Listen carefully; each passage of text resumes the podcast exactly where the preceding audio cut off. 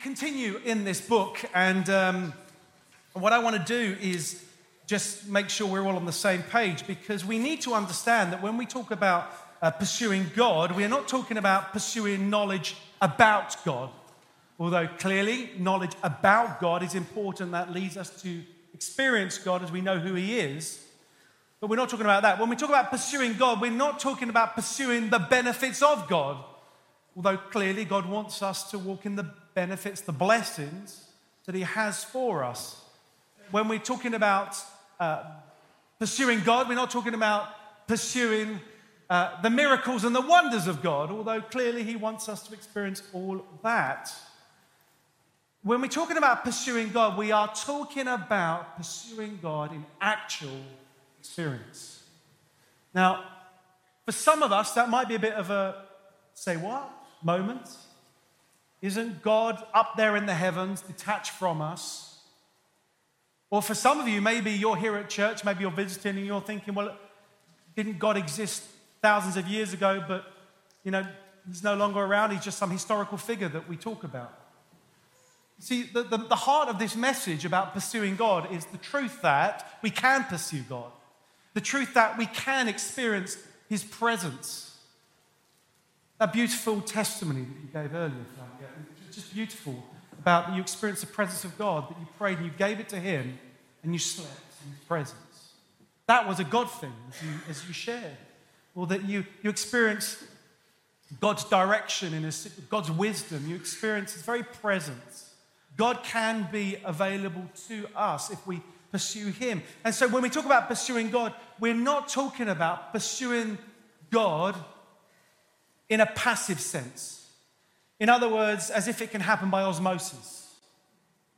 We often think, who, who has heard that phrase? Someone might have told you, uh, said this to you, oh, well, your Christian faith is just a crutch, isn't it? Yeah, I've a few, yeah.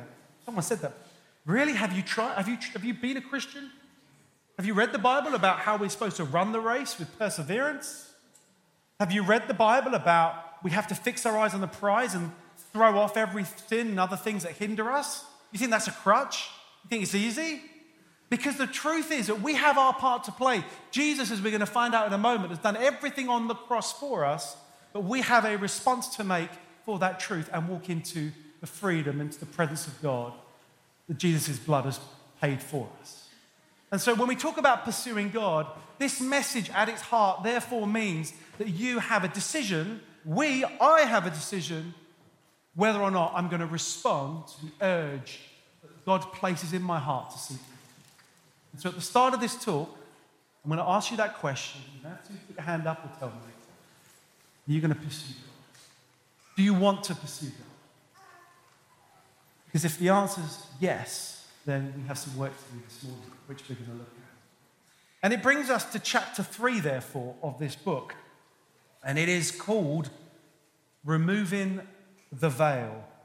Removing the veil. And uh, we're going to look at Hebrews chapter 10. Uh, it'll be on the screen. Uh, and if you're at home online on your device, it'll be on your device as well.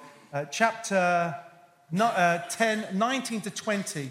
Um, the writer to the Hebrews writes this Therefore, brothers and indeed sisters, since we have confidence to enter the holy places by the blood of Jesus, by the new and living way that he opened for us through the curtain, that is, through his flesh.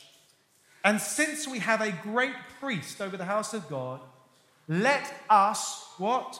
Draw near with a true heart, in full assurance of faith, with our hearts sprinkled clean from an evil conscience and our bodies washed with pure water. Wow, that's pretty heavy, right? It sounds pretty deep.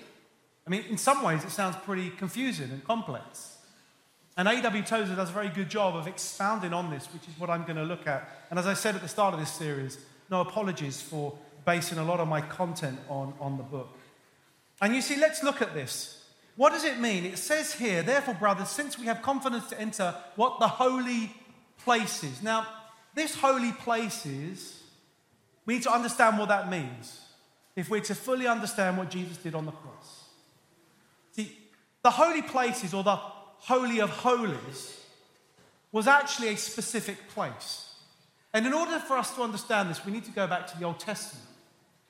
Because as some of you may recall, God instructed the Israelites to, to build a tabernacle, a place where they could go and worship God.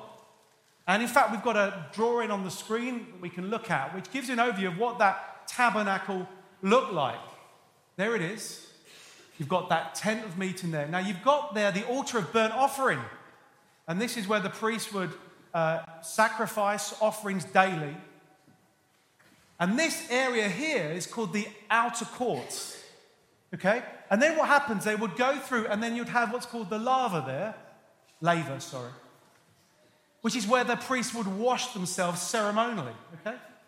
They had to go through the, that process before they got into the first place called the holy place. Now, this holy place had a table with the shewbread, the bread, which was to be a foreshadow of Jesus, the very bread of life, who was always in there. And in fact, it's called the presence bread, the bread of presence. And then you would have the curtain or the veil. And this veil would be segregate the, the, the holy place with the most holy place, or the Holy of Holies. And in that place is where the Ark of the Covenant was, where the tablets, the Ten Commandments. And so that was the process. You had the outer court, you had the holy place, and then you had the most holy place. And actually, if you read in Hebrews 9, the writer to the Hebrews actually gives an overview. For a tent was prepared, the first section in which were the lampstand and the table. He's talking about the, the holy place there. And the bread of the presence, there you go. It is called the holy place. Now, but beyond, behind the second curtain, there you go, was the second section called the most holy place, having the golden altar of incense and the ark of the covenant covered on all sides with gold, in which was a golden urn holding the manna, and Aaron's staff that budded, and the tablets of the covenant. Above it was the cherubim of glory overshadowing the mercy seat. Of these things we cannot now speak. Okay, so that is what God had instructed Israel to put together. And then if you read Solomon's temple, they had a very similar one. They replaced the, the laver with something slightly different. And then we had the third temple, uh, the second temple, and then we will have the third temple if you read the book of Revelation.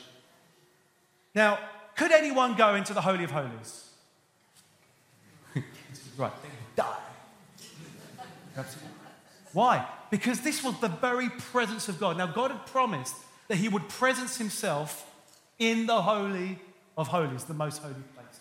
And only the high priest could go into that place, and only then once a year on, on Yom Kippur, which is a, the, the festival, the Day of Atonement. And so once a year, the high priest would go through that ritual of washing themselves, and they would offer the, the incense, and then they would go through the curtain into the most holy place.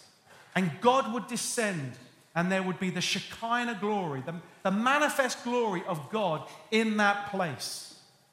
Now, um, it's interesting to note that legend said that what the priest, the other priest would do is tie a golden rope to the ankle of the high priest, lest they should die because they hadn't gone through the process properly, and so the other priest could pull them out. What does that show us, right? You might be thinking, wow, what a strange God. No, it shows us what a holy God. And that you, a holy God cannot be with unclean, uncleanliness, of which sin has made us unclean. And so that is why, you see, that curtain separated God from man. Why? Because of the separation that came in the Garden of Eden. You see, that's what happens. The curtain, boom, came down when Adam and Eve. No more could man have a relationship with God. So, this is the veil that we are talking about here. And you know what? I've got to say, this veil, I was doing some research, it was about 60 foot high, 30 feet wide, and it was about four inches thick. This is not just some kind of, well, it's not that kind of curtain. It's thick, it's four inches. Now, you might be saying, okay, Mark, that's very interesting. And thank you for the historical overview. But what on earth has that got to do with pursuing God now? I'm glad you asked me that question. You're very clever. It's an important question. And the answer is found in the New Testament, of course. And we could continue to read Hebrews for the answer, but I want us to look at Matthew 27, verses 50 to 51. The answer is found in the events in the crucifixion. This is what happened. And Jesus cried out again with a loud voice and yielded up his spirit. And behold, the curtain of the temple was torn in two from top to bottom. This huge curtain, this four inch thick curtain, was suddenly torn supernaturally. Man could not tear it. You know, they said that you couldn't even get two horses on either side with a rope to try and pull this curtain aside. It wasn't from the bottom up, it was from heaven down. The God tore the curtain. No longer was there a barrier between God and man. You know, it says in Hebrews 10 19, 20, what do we read? We have confidence to enter the most holy place. Why? Because of the blood of Jesus. By a new and living way opened for us through the curtain. Listen to this. That is his body. See, that curtain was his body. And as his body was crucified, as he was whipped during the crucifixion process, as they speared his side, that curtain was torn as well. Because Jesus, you see, is our high priest. And he entered that holy place on our behalf. And rather than a sacrifice that could only be given once a year, he gave a sacrifice to cover us for all time. It is finished, he said. And so the good news is, is that the veil that was once there to separate us from entering into the very presence of God, it's gone. That's it, it's gone. That means, are we, are we fully getting? I don't think I fully comprehend this because it's the same God that said to the priest, You need to go through that process and sacrifice and cleanse yourself before you can even come into my presence. That God hasn't changed. And that God is inviting us into his presence. Don't you find that mind boggling? Well, we should be running then, really. I mean, we should be going into his presence every time we can. I mean, we should be looking to enter his presence with much frequency and duration, right? How comes that doesn't happen? Can you imagine if, if who loves Back to the Future?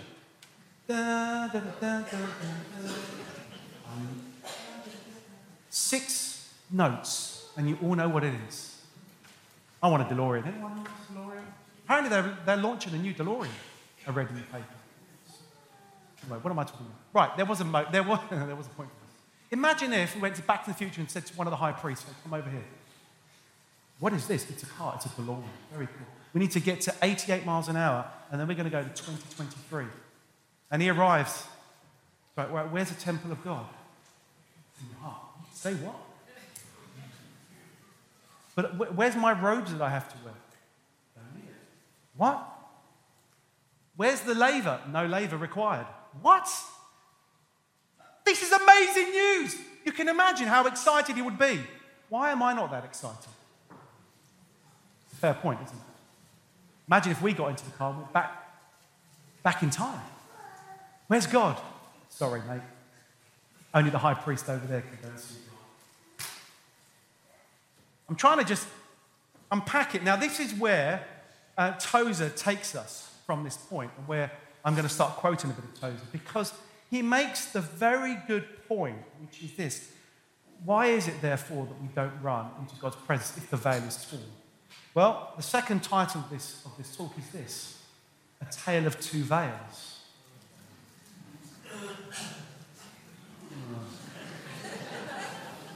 He takes a pause for dramatic effect. Let me quote Tozer, because he does a better job than I do of explaining. We sense that the call is for us, but still we fail to draw near. and the years pass and we grow old and tired in the outer courts of the tabernacle, what hinders us? The answer usually given, simply that we are cold, will not explain all the facts. You see, there is something more serious than coldness of heart, something that may be behind the coldness and be the cause of its existence. What is it? What but the presence of a veil in our hearts? A veil not taken away as the first veil was, but which remains there, still shutting out the light and hiding the face of God from. It is the veil of our fleshly, fallen nature living on, unjudged within us, uncrucified and unrepudiated. And Tozer goes on to say, it is woven of the fine threads of the self life. The hyphenated sins of the human spirit, they are not something we do, they are something we are. And therein lies both their subtlety and their.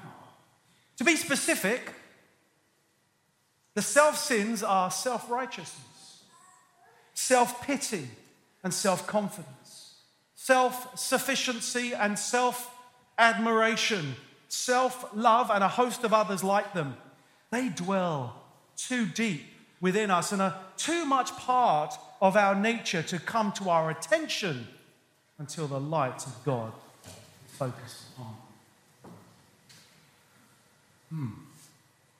I think Tozer makes a very valid point here. You see, the grosser sins, we can often use that phrase, those things that, you know, drunkenness, sex outside marriage, or, you know, pornography or, you know, gossip or slander or swearing, you know, all of these things that are obvious.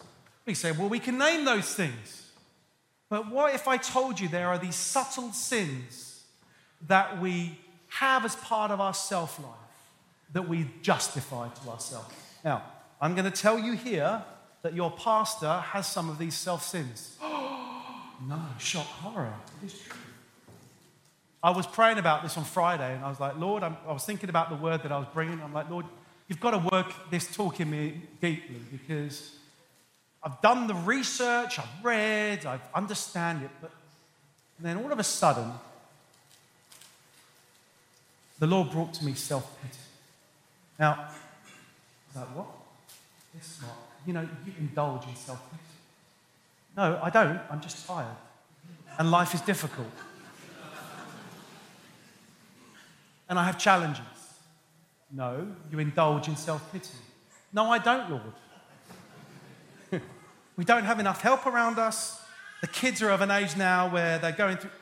No, Mark, you indulge in self pity. Now, I've learned that God's not necessarily going to say anything new after we've kind of accepted what He said the first time. So I was like, okay. And you know what? As a Holy Spirit shone His light on that, I was like, you know, I think that's true. I have justified a self sin because I've made it so part of me that I couldn't see it. But because I was willing and acknowledged the fact that I had a veil, the Holy Spirit came and shone a light on it. And you see, when we pursue God, we have to recognize that the call to walk in as disciple of Jesus requires us to do some work ourselves. Because oftentimes we think the Christian faith is this Jesus died on the cross for you, so go live your best life. I mean, you just go search YouTube and you'll get hundreds of those talks. You don't have to do anything, just have enough faith. You can have whatever you want. Sorry, um, doesn't the Bible talk about the work we've got to do? No, don't worry, God's done it all for you. Yes, He's removed that veil. There's nothing stopping us getting into God's presence, but we've got a veil on our hearts. And that's what I think is very important here, and what Tozer makes a very good point at. So, how do we go about removing that veil? What do I need to do, Pastor? Well, I've got some good news and some bad news. What do you want first? Bad news. It's right, there is no bad news. There's no bad news. But let me quote Tozer again. I'll let him do the uh, delivery. Let us beware of tinkering with our inner life. hope in ourselves to remove and rend the veil. God must do everything for us. Pastor, I thought you said that we've got to do something. Yes, here it comes. Are you ready? Our part is to yield and to trust. Our part is to yield and to trust. We must confess, forsake, and reject the self life and then reckon it crucified. But we must be careful to distinguish between lazy acceptance from the real work of God. What does that mean? We must insist upon the work being done. We dare not rest content with a neat doctrine of self crucifixion. What does Tozer mean by that? We can say, that makes a lot of sense. I get that, thank you. It just stays here. You see, the real work happens in our heart as we yield, as we trust. I'm going to invite the band up as I, as I bring this plane to uh, a smooth landing.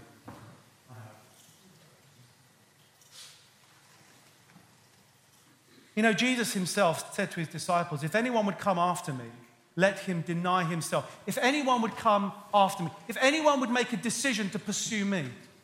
So, this is addressed, if you have said at the start of this service, uh, at the start of my talk, I want to pursue God. So, if you've said to yourselves, Yes, I want to pursue God, then listen up because Jesus is talking to you right now, okay?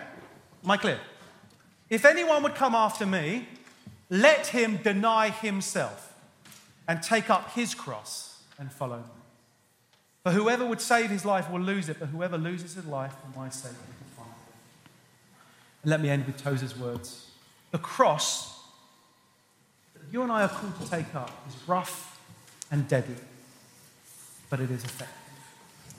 It does not keep its victim hanging there forever. There comes a moment when its work is finished and the suffering victim dies. After that is resurrection glory and power. And the pain is forgotten for joy that the veil is taken away.